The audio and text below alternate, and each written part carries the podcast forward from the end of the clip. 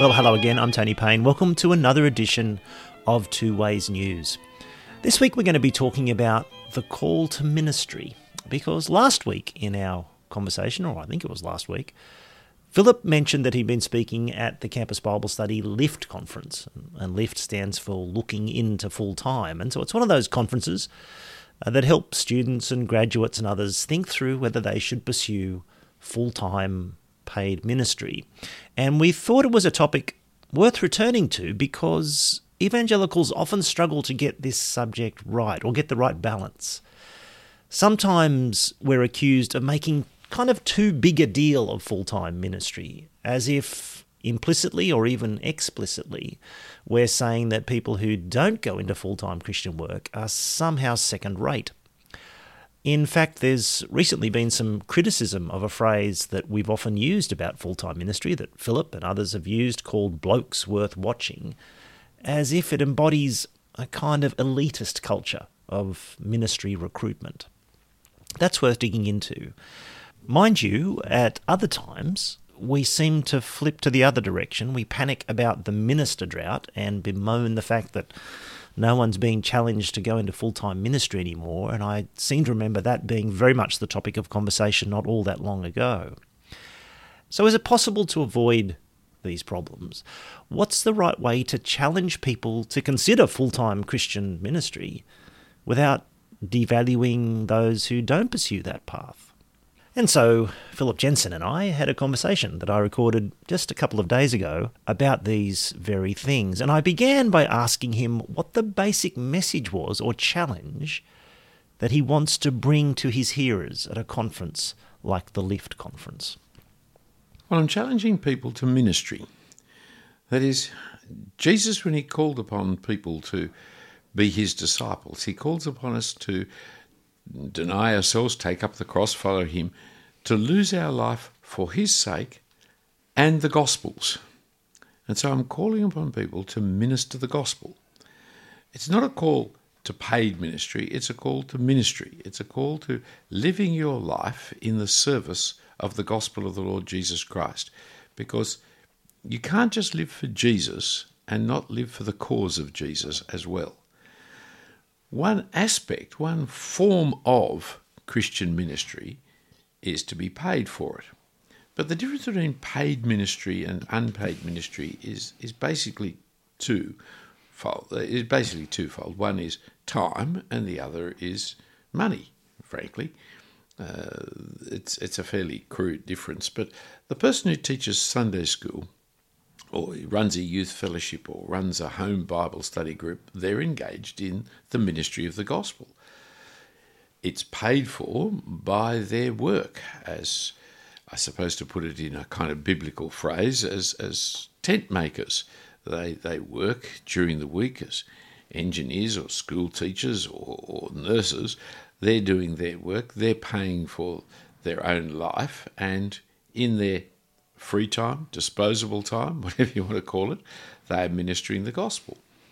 But some people Stop doing the looking after the tents. Like Paul, as soon as the money came from Philippi in Corinth, he stopped building tents and was able to be freed full time for the pay that he had received in order to be able to minister the gospel. So the difference is money and time, but it's the same activity that is teaching the word of God to people.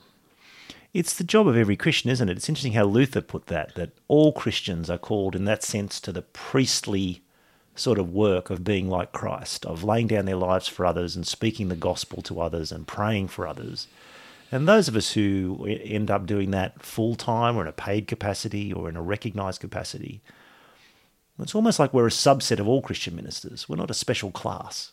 Uh, absolutely. It's important that we we see the the person who teaches the three year olds in Sunday school and the person who's preaching the sermon to the families are doing the same activity. And sometimes preaching the three year olds is more difficult. Um, it, it's not as if there's a first class or second class activity when you come to teaching the Word of God to people, because there's not first class, second class people, and it's the Word of God that you are teaching either way. Uh, some jobs require people to be freed up from other concerns to be able to do it. And some people's gifts are such that the Christian community wants to free them up to be able to do more of it. So the call is to ministry, to serve Jesus with everything we have. One aspect of which might be that you do that in this kind of paid full time way. How do you call people to that kind of ministry, man? What's your approach? Fundamentally, the the approach is to preach the gospel. That sounds a bit cliched. It sounds a bit cliche and it sounds simplistic. But I'm afraid we don't preach the gospel these days as we should preach the gospel. The, the challenge that Jesus makes to become a Christian is so radical, is so demanding.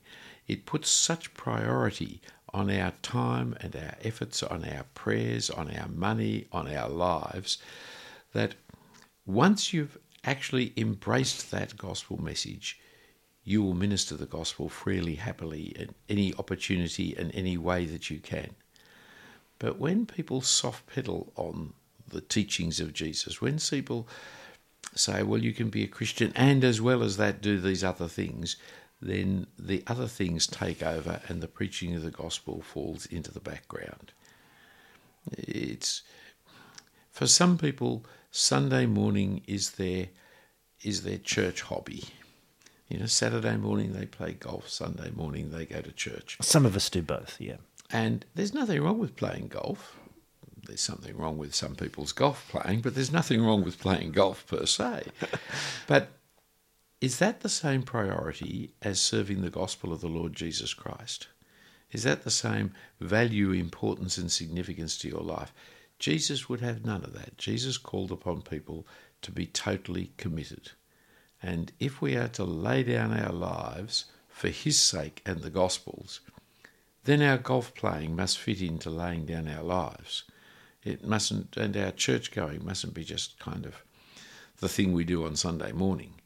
All of our lives needs to be given over to the cause of the gospel. Our money, our time, the way we raise our children, the the priorities we have in everything in life must come under the gospel.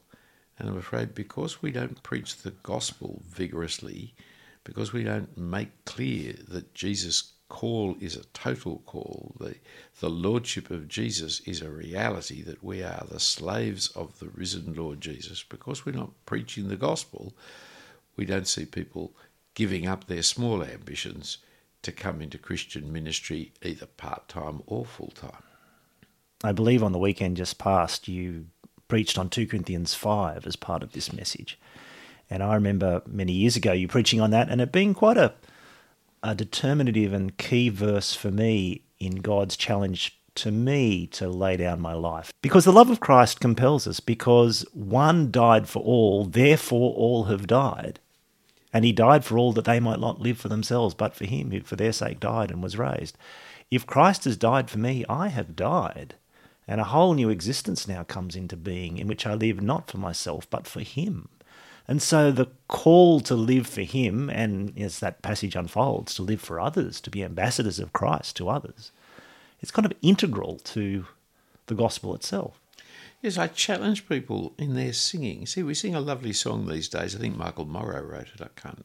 I think he did, called "This Life, uh, This Life I Live Is Not My Own." Mm. People sing it with gusto. I challenge them to stop and think about it. Is it really my own? Is it really Christ's? Well, then, how am I going to be living for Christ? You see, gospel preaching is not an add on to the church program. It's got to be integral to the church program. It's, it's the basis and heart of everything. Well, Christian ministry is the same. Because Jesus challenged to, to become one of his disciples, to be a Christian, is a challenge to be committed to the cause of world mission. It's the challenge to be committed to living our lives not for ourselves, but for Him who died for us and was raised again. And so it's something that must be part and parcel of our Christian fellowship in every week. Now, these conferences you mentioned are uh, conferences which concentrate on this particular topic. But these conferences don't work if the if if the weekly church teaching, the weekly fellowship gatherings that uh, sponsor these conferences aren't equally committed to world mission and to preaching the gospel regularly and consistently, where the gospel claim on Christian life is being taught, then a conference on the topic is a straightforward, easy thing. But if that is not being taught properly all the time, then to have a special conference on world mission, it doesn't actually stem and flow from our understanding of the gospel. How else does it play out in church life? So if a church is preaching that gospel and seeing the call to ministry and to be, as it were, a disciple making disciple is, is integral to the Christian life and to our response from the gospel. How else does that play itself out in church life? Well, I think it, it involves the pastor and the pastoral team training people. I remember preaching uh, on prayer. Uh, I preached a five, six week series on prayer, which you very kindly turned into a book called Prayer and the Voice of God. At the end of it, one of the uh, dear saints at the cathedral, an elderly lady and a lovely lady, came to me and said, Phillip, that was the best sermon series on prayer she'd ever heard. It's a little difficult to avoid pride sometime. And as I'm being puffed up by this wonderful acclaim, she went on to say, But you know, as a result of this sermon, no one's going to pray any more than they did before you started. There was a nice pin prick right through the bubble at that point in time. She was a great saint and she really cared for me and she cared for God's people and she was doing the right thing. She says, unless you teach us how to pray, unless you come and actually train us in prayer, we're not going to do anything different than we did beforehand. We just now know what we're not doing. so she was right, absolutely right. And put the finger. Well, it's the same with evangelism. I can tell people to be committed to the Lord Jesus Christ and to the gospel, but if I'm not going to train people in the gospel and how it's to be taught and trained, then I can't really expect them to be doing it. And so, training everybody. I remember we gave up the idea of having membership in church because membership in, in modern Australian English, that's something that's static. You know, I'm a member of a golf club, which means I pay annual fees. I may or may not play golf. I may or may not even go to the clubhouse, but I'm, I'm a member. Well, likewise, you can be a member of a church, which means I pay, I give money sometimes, or I attend regularly. But no, no, what we want are partners in the gospel. That's what we're called upon to be. And when you're a partner in the gospel, then you get trained to do whatever ministry you can do, but to be trained in general ministry. That is, how to pray, how to read the Bible with somebody, how to share the gospel with people. Just kind of the basic skills of ministry that are required for all. And then you may have special training like how to be a song leader or how to play your saxophone or how to be a children's worker or how to visit people. There's, there's or how to lead a small group, something like how that. to lead a small group, yes. There's, there's all those specialised ministries. But you get everybody trained in what is the gospel and how to share it and how to read the Bible with somebody, how to pray with people. It's a kind of following Just for Starters, following the uh, Two Ways to Live program, the book that you've just produced, Tony, which is called Learn the Gospel. Learn the Gospel, yes. It's something for every member. It's not just for the ministers. Every member needs to go through a book like that. To learn the gospel so that they can not only grasp and know it, but then Step two, learn to share the gospel. Yeah. And so it, I, I shouldn't say everybody can sh- learn a book like that. I should be saying everybody should learn that book. That's a good one to, to take people through. That That's a basic for the whole congregation. Turning the congregation into partners in the gospel is major pastoral step forward it's very important to say, and there's lots of different ways we can do this, lots of different kinds of training we could do, lots of different kinds of skills or basic knowledge. They're all variations of, of much the same kind of thing. You don't have to use my book, Learn the Gospel, although it's a good book and you might like to use Learn the Gospel. Um, but however you do it, uh, in my experience and in churches I've spoken to, and I've I've visited a lot of churches and spoken to a lot of churches over the last 10 years, kind of post the trellis and the vine. One of the things that's really struck me is how many churches don't have any space within their ministries and programs and the life of their congregation to teach and train Christians in some of these basic understandings of what the gospel is and how I can minister it to others in some way, how I can minister it in my family or to my Christian brothers and sisters, let alone to the world. That's why it's so fundamental that the gospel and its ministry has to be central to what our church program is all about. If it's central, then training our our people as partners in that activity is the eh, obvious next step, so to speak. And of course, it's in that context of people working together in the ministry of the gospel that you start to see certain people who are really the people that should be doing it full time, the people that we should set aside from their everyday work life in order that they can spend more time both in being trained fully but also in working in the ministry of the gospel. And so, in your ministry practice, Phillip, and I suppose I was a personal participant in this, you looked out for people who you thought had potential, who were worth investing in or worth calling to minister paid and full time. Yeah. We called them blokes worth watching.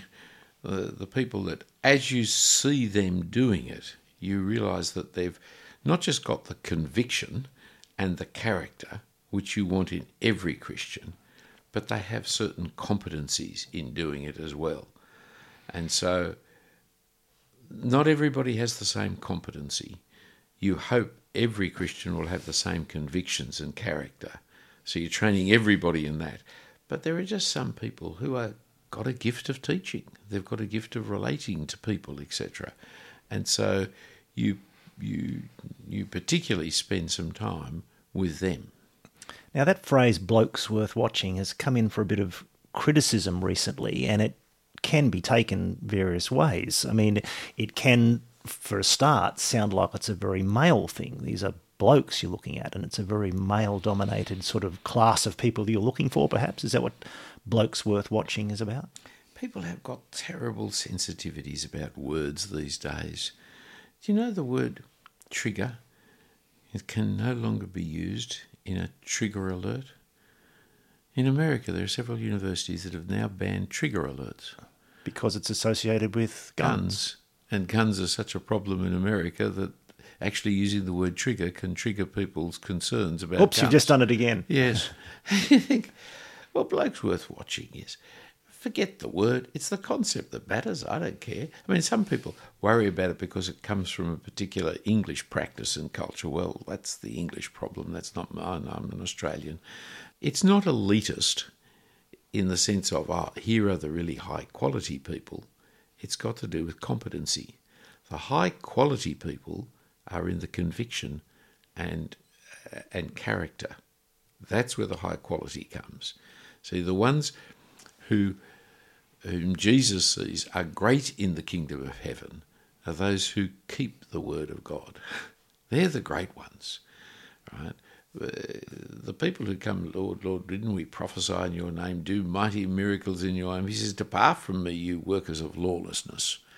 Uh, so it's not, you don't think like the world thinks. See that verse that you, you quite rightly point to in 2 Corinthians 5 that we no longer live for ourselves, but for him who died for us and was raised.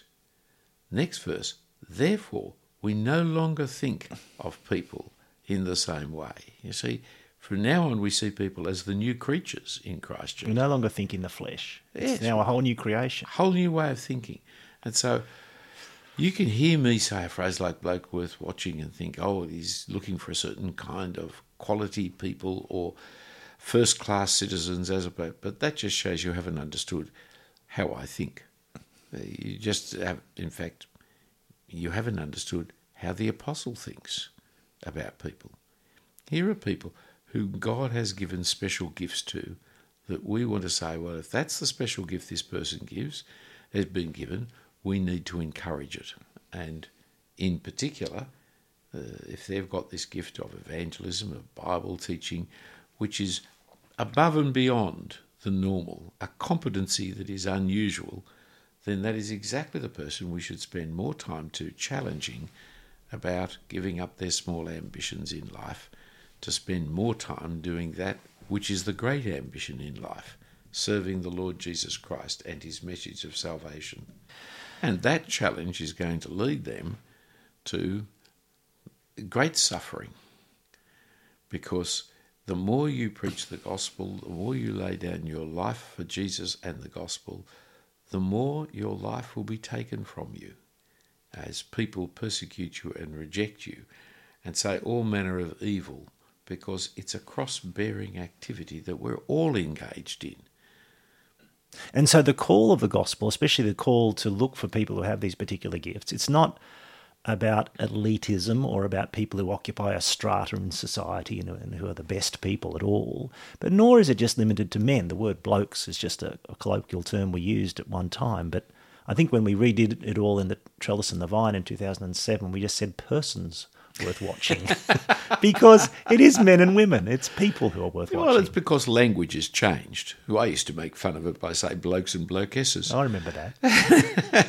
Just to make fun at the problem that people have with languages and with language. But yes, you can call it persons. You can call it Christians worth watching if you like. It can use whatever phrase you like. The aim, the, the idea is that we are looking for those who have the particular gifts of competencies in the ministry of the gospel, whom we're going to be challenging them to take on the work in a much more full time capacity. And, and may I say, that will be different in, say, Australia than in Ethiopia, because we are such a wealthy, educated people here.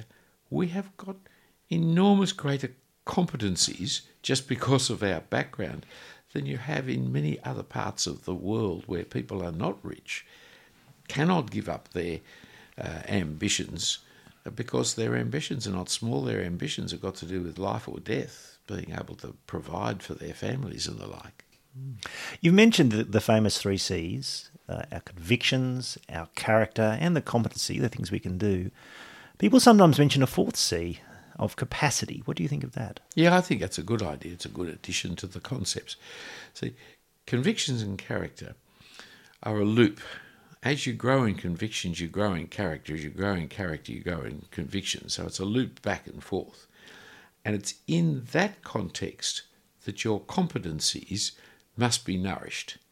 If you do not nourish your competencies in convictions and character, then I'm afraid your competencies will go off the rails and they'll take you off the rails as well. Because the great youth group leader, who is fantastic in getting everybody to follow him, but is himself a heretic and an immoral person, has got the whole youth group going off into heresy and immorality.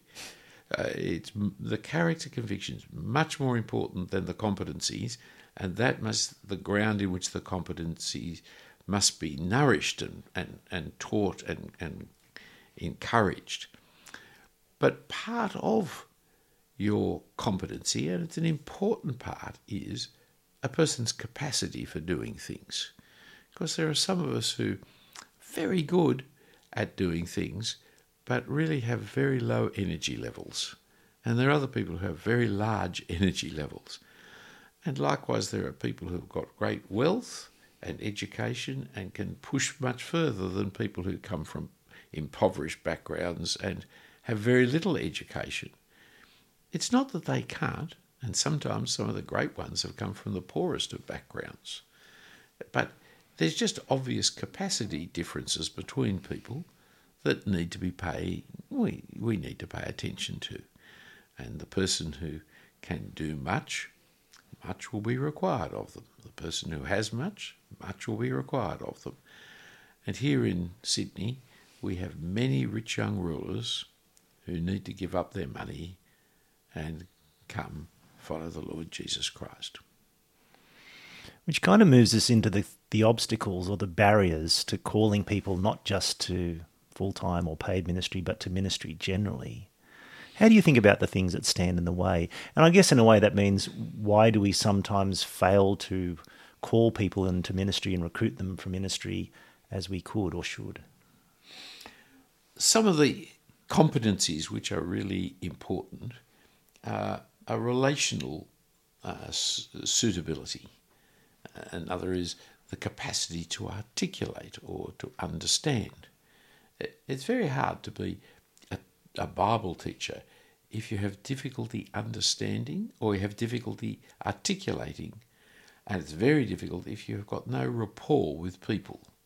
Uh, it may not be all those three. I mean, some of our friends who are on a particular spectrum uh, have enormous abilities of understanding, but their abilities to articulate in a relational fashion their what they call emotional intelligence. Their emotional intelligence can actually be a great limitation to their capacity for doing this work. In a sense, that's a limitation in their aptness to teach, if you want to put it in 1 Timothy 3 yes. concepts. Being able to teach is not just being able to understand, nor even being able to regurgitate back. It's, it's being able to teach people so that people learn. Yes, that's right. One of the big obstacles is the church or the denomination, because if they're not committed to world mission, then they will not challenge people to it or will not direct people to it. If they're not committed to gospeling or uh, if they're not challenging people to it, then you won't find people leaving. But part of that comes too from our church growth philosophies and theologies. That is, the most able, capable people are the ones that we want to send into the world to preach the gospel. But the most hmm. able, capable people are the ones who will be most beneficial to building our own church. And so you've got to have that gospel generosity in the heart and mind of the pastor and the elders of a church that will give away their their most able people, the most capable ministers, to give them away to the cause of the gospel rather than to the building of their empire.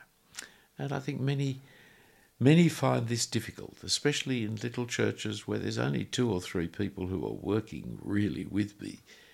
To see them leave really makes it very difficult for the local pastor.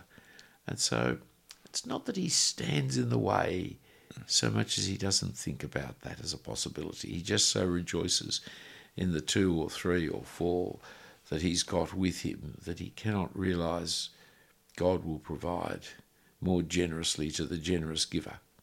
And so he should be giving these people away by encouraging them to leave in order to do bigger work than the work in their own church. So the church can be one of the big obstacles to it as well. But I think the main one in Australia is affluence. It's just materialism. So, what stands in the way of of people being called into ministry is I cannot come. I, I bought a cow. I, I, I must go and look at the field that I've purchased. Yes, yes. It's funny to put it back in those Jesus terms, but I suppose that's right um, because so much of Jesus' teaching is about money, isn't it? And the Sermon of the Mount's about it. That uh, whole second half of chapter 6 is about our treasures on this earth rather than heaven. But materialism is so much part of the Australian lifestyle that we we find it hard to even see when we're being materialistic. Uh, we we rationalise our careerism uh, in terms of kind of spiritual importance when in fact it's just good old fashioned materialism. Um, it's seeing people's importance, people's value by the kinds of job they do. And then there's a pecking order of the jobs, which is quite unrelated to the value in society. So the garbage collector and the sewerage worker are never seen as high profile, high. But they, of course, are doing some of the most important work. I mean, there's a strike amongst the sewerage workers and the garbage workers, we'd soon know about it. If there's a strike amongst the heart surgeons, I think we could go for quite some time. The main people who'd know about it are old fat white men, really. I mean, it's much as I think it's fantastic what a heart surgeon can do, it really is not quite as important as a good sewerage worker. but we don't think like that. We have a, a very Status oriented. Status oriented, yes. I was going to say very upper middle class Holy Spirit who only calls people into the most impressive jobs, the most status jobs. And it, it's a failure to understand the nature of work, the importance of work, the value of work. Failure to see that my work is my means of loving my neighbour. In a, in a society that is built on division of labour, then doing my job is my love of my neighbour. And this is a very valuable thing. But we've turned it into my meaning of existence, my purpose, my fulfillment, my satisfaction, my importance, my status, all the kinds of things that you're supposed to find in the gospel rather than in your work, if you're to find them at all. Because what the gospel teaches you is that you're a sinner in need of forgiveness what the gospel teaches you is there, but for the grace of God go I. What the gospel teaches me is to lay down my life for the salvation of other people. The way I once put it in a presentation I was giving was that Christians should all have the same career. Because what's a career? A career is something that you devote yourself to, that you consider as having a direction and growth that will be the course and project of your whole life in which you are usually gaining training and development and professional growth in order to pursue your great life's project and career. And Christians have a career, it's just not in the workplace. It's to serve the Lord Jesus and be part of his great project and to grow and develop and and continue in our lives becoming more able and skilled and knowledgeable and convinced that this great career, the career of being a disciple maker of Jesus, is what we're all called to. It's a good way of seeing it, I think, Tony. you see, you then place my job as being part of my Christian career, not as the alternative to a Christian ministry career. My career is to minister the gospel. Part of ministering the gospel is to be loving my neighbour. Part of loving my neighbour is the job I do. Uh, it's as I serve them in, in the coffee shop or as I serve them by, by working on the farm. That is part of my Christian life. It's not my Christian life. It's not the same thing. It's just one subsection of the training of my Christian career. Well, let's round this off, Phillip, by asking you two questions. First of all, what would you say to gospel ministers, to leaders of churches who are listening to this conversation? How can they call the people in their churches to ministry and to paid ministry? First and foremost, by calling them to the Lord Jesus Christ and his gospel. I know we think we're preaching the gospel, but let us make sure that we really are calling upon people to put their faith in their Saviour and to be obedient to the Lord and to actually press upon people the Lordship of Jesus. For it's only by his Lordship that we can be saved. And so to call upon people's repentance to be genuine and complete, giving themselves to Jesus and the gospel. So there is the first element the pastor has to do if the pastor has himself got that on his heart, then world mission must be the first kind of call to our priorities, to our hopes, aspirations.